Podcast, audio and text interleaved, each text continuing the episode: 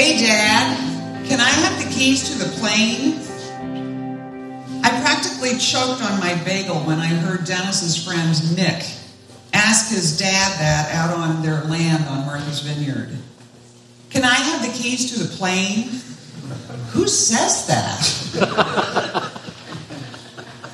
In a sense, though, I hope many of you have come here today to ask a similar question. Except it's not the keys to the plane, it's keys to flying with the Holy Spirit. Now, before you panic, do remember that the beauty of the Holy Spirit, which I described last week, precludes us from having any reasons to be scared of what we are about to embark upon. In the natural, we take comfort in knowing that there are safeguards in flying. If you've ever been on a private plane, you've seen the pilot, in my case, my brother-in-law, walk around the plane with a safety checklist before he takes off. He checks auxiliary fuel pump, instruments and radios, fuel gauges, propellers, flaps, lots of things. When it comes to the Holy Spirit, there is also a safety checklist. It just looks different, and we'll get to it in a minute. For now, let me ask two overall questions. First, have you ever been a passenger on a plane? And second, having learned a lot as a passenger, do you want to learn how to be a pilot, to have the keys to the plane? Let's get started with the first question. Have you ever been on a plane? We can learn an awful lot about flying by being a passenger. Consider, have you ever, metaphorically speaking, experienced what it's like to be a passenger on a Holy Spirit plane? We're in a sort of plane ride right now. At this service, we're experiencing the gifts of the Holy Spirit through administration, hospitality, teaching, worship. All these gifts are active here this morning, and hopefully it's a smooth ride. There are many other gifts, though, which we're more likely to experience in prayer, or deep conversations with friends seeking help. My earliest experiences of these other types of gifts began at a weekly Thursday morning healing service at a church in Beverly Farms. At a particular moment in the prayer book service, the priest would invite people to come forward to the rail, one by one. At the rail, he'd pray spontaneously, off book. He'd say things which, unbeknownst to him, were always part of the theme that God had been working on in me.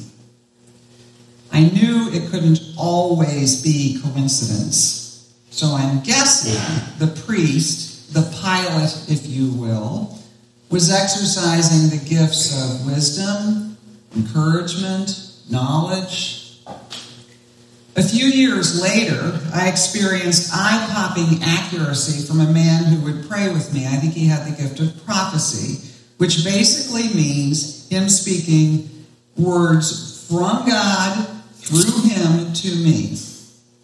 He used to pray for me on a Wednesday night service. I swear he had a folder open with my life in front of it. He was always so accurate that my eyes would pop out. He was so gentle. He'd say things like, I think the Lord wants you to know, and then he'd say something. Or he might pray, I keep getting the word rest. Could it be that the Lord is asking you to rest? And indeed, every person who prayed for me in the previous several months had been saying the exact same thing about rest. Unfortunately, because I was rather new at all this Holy Spirit business, it took me, I think, a couple of years before I took a sabbatical. I took a couple of years to really accept the fact that, yes, God does speak through people to us. If you'd asked me at that point if I would like to be a pilot, I would have natural was, well, beyond natural, which made it outside of my comfort zone. So I have to ask us here today this next question. Are you scared of flying? When we get on a Holy Spirit plane, we've maybe heard from others that there could be bumps or vibrations in the plane. Indeed, when we're prayed for, we might feel certain sensations. Some people experience goosebumps, me. Sometimes I'll feel a hand on my shoulder or my head, and it's touching me, but there's no human hand actually touching me. And I know this because I peek. Some people feel warmth or a slight shaking. Still others tell us of images they're seeing in their head or right in front of them. Sometimes people feel words of care, wisdom, or words of knowledge come to them. When people pray for us, and we find ourselves on the receiving end of the Holy Spirit, of the gifts operating within them, we learn about the existence of those gifts for real. The pilots and the flight attendants, if you will, in the Spirit, prophesy. They might pray for healing over us. There might be miracles. They could speak encouragement to us. We might hear them speak in tongues, or give an interpretation to tongues. The range of gifts is rather extensive. By some lists, it's up to 24. In a real airplane, we usually don't feel scared because there is this safety checklist, and we trust that the pilot is good, which brings us to the spiritual safety checklist. After all, how safe are human pilots praying for us? Do the pilots honor and trust Jesus, in whose name the prophetic words of prayer are spoken? Jesus is not their co-pilot, as the bumper sticker says. He is the head of the whole flight school. He is Lord of heaven and earth, as we just sang, and he earnestly cares for our well-being. Here's another item on the checklist. Do the pilots, those praying for us, speak with words that comport with Scripture? Here's another one. Do the pilots rely on the Holy Spirit for what they say, saying not what they in their human experience thinks is right, rather what the Holy Spirit is saying to them? Just tell me or any of you. Jesus said, I only do or say what the Father has told me. Likewise, pilots praying over us need to listen and pray what the Holy Spirit tells them. Jesus warns us several times in Scripture to beware of false prophets. Most chilling to me is when he says, not everyone who says to me, Lord, Lord, will enter the kingdom of heaven, but the one who does the will of my Father who is in heaven. On that day, many will say to me, Lord, Lord, did we not prophesy in your name and cast out demons in your name and do mighty works in your name? And then I will declare to them, I never knew you. Depart from me, you workers of lawlessness. There are a lot of fake prophets out there, or false prophets as we read in Scripture. And Holy Spirit pilots, if you will, better be trained and listening to the Spirit. And they better be keeping their metaphoric licenses current. Bluntly, Jesus states in his parable of the vine and the branches, apart from me, you can do nothing. In short, the pilots need to be aligned with Scripture and grafted into the character and goodness of Jesus through the sap of the Holy Spirit. So you get the idea. There are lots of good reasons to want to be a pilot, to want to be in the plane. Being a passenger on a plane can teach us a lot about flying. Being prayed for by people who operate in the gifts of the Spirit can help us learn more about the gifts of the Spirit, even gifts inside us. So now on to my second question. Do you want the keys to the plane? Do you want some training?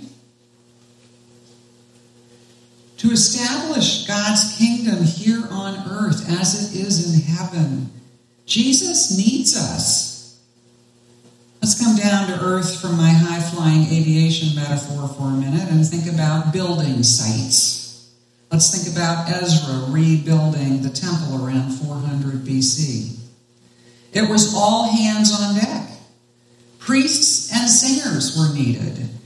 Gatekeepers, temple servants, masons and carpenters were needed. And the generosity of free will offerings from people who worked other jobs was needed. It's the same with the gifts of the Holy Spirit. We need an all-encompassing variety of gifts, moving through an all-encompassing variety of people to do the all-encompassing work of building God's kingdom here on earth as it is in heaven, here on the North Shore. Oh, yeah. As temples of the Holy Spirit, carrying the hopes of Jesus in our hearts, we become the vessels through whom the Spirit undoes the works of darkness. Or as John wrote in his first letter, destroy the works of the devil. As Christ's body here on earth, we're driven to redeem people out of the harmful effects of darkness. Darkness seeps into us and our institutions from the fallenness of the world, from childhood trauma or illness or injustice, sin or lack of love. Let's bring the light. Discerning what our gifts are, and then discerning where and how God wants to use them is our best next step in bringing the transforming love of Jesus to Boston's North Shore. So returning to my first metaphor, I'm starting a flight training school. If you are ready to be a pilot, email me. If you already are a pilot, email me and we'll discern together how you might help in the flight training school. I'll look at everyone's schedules and we'll figure out when it works to have the small groups. We'll discuss Don and Katie Fortune's book, Discover Your God-Given Books. We're such a book group, aren't we? We will be doing the book. Discover Your God-Given Gifts together. We'll read it. And there are lots of gifts, and there are also pros, and there are dangers of every single gift, even hospitality. You know there's a danger in that one? And we'll discern together your gifts and create a safe place to take your gifts out on test flights. We'll pray amongst ourselves. If it's been a while since you've gotten in touch with the Holy Spirit and your gift inside you, email me. Join us. Come fan into flame your specific gifts. As Madeline read in the scripture from 1 Corinthians, we each have one. Come learn about your gifts within the guardrails of love, which is the key to all grace. I mean, who can forget the other chilling passage about spiritual gifts, this time from Paul? If I speak in the tongues of men and of angels, but have not love, I'm just a noisy gong or a clanging cymbal. And if I have prophetic powers and understand all mysteries and all knowledge, and if I have all faith so as to remove mountains, but have not love, I am nothing. If I give away all I have, and if I deliver up my body to be burned, but have not love, I gain nothing.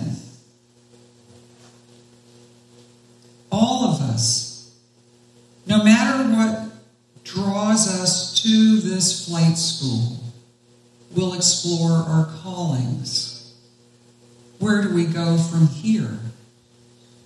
We'll look at scriptures like Psalm 40, which Bono from U2 made so popular in our day and age.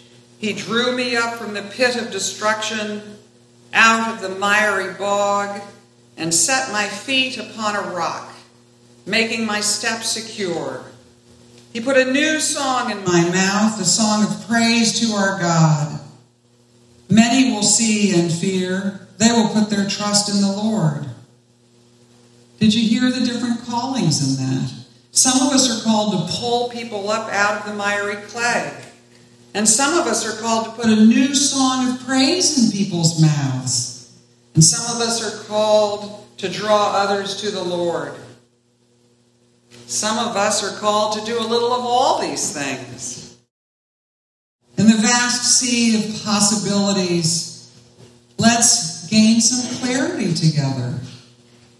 Let's learn about the safety checklist and begin the holy work of scattering the darkness and bringing the light of Christ through the illumination and gifts of the Spirit.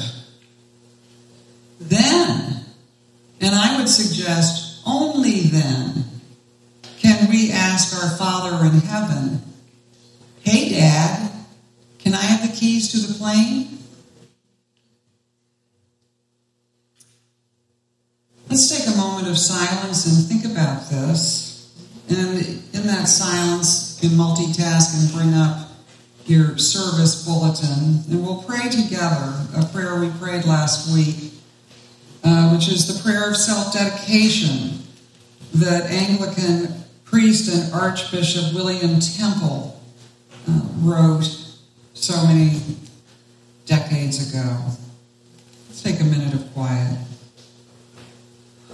Do I want to be a passenger and let people pray for me and help me discover my gifts? Do I want to be a pilot and have the keys to the plane?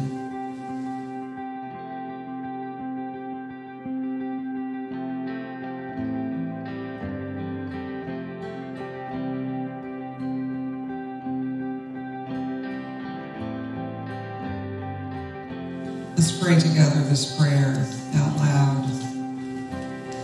Almighty and eternal God, so draw our hearts to you, so guide our minds, so fill our imaginations, so control our wills, that we may be wholly yours, utterly dedicated to you.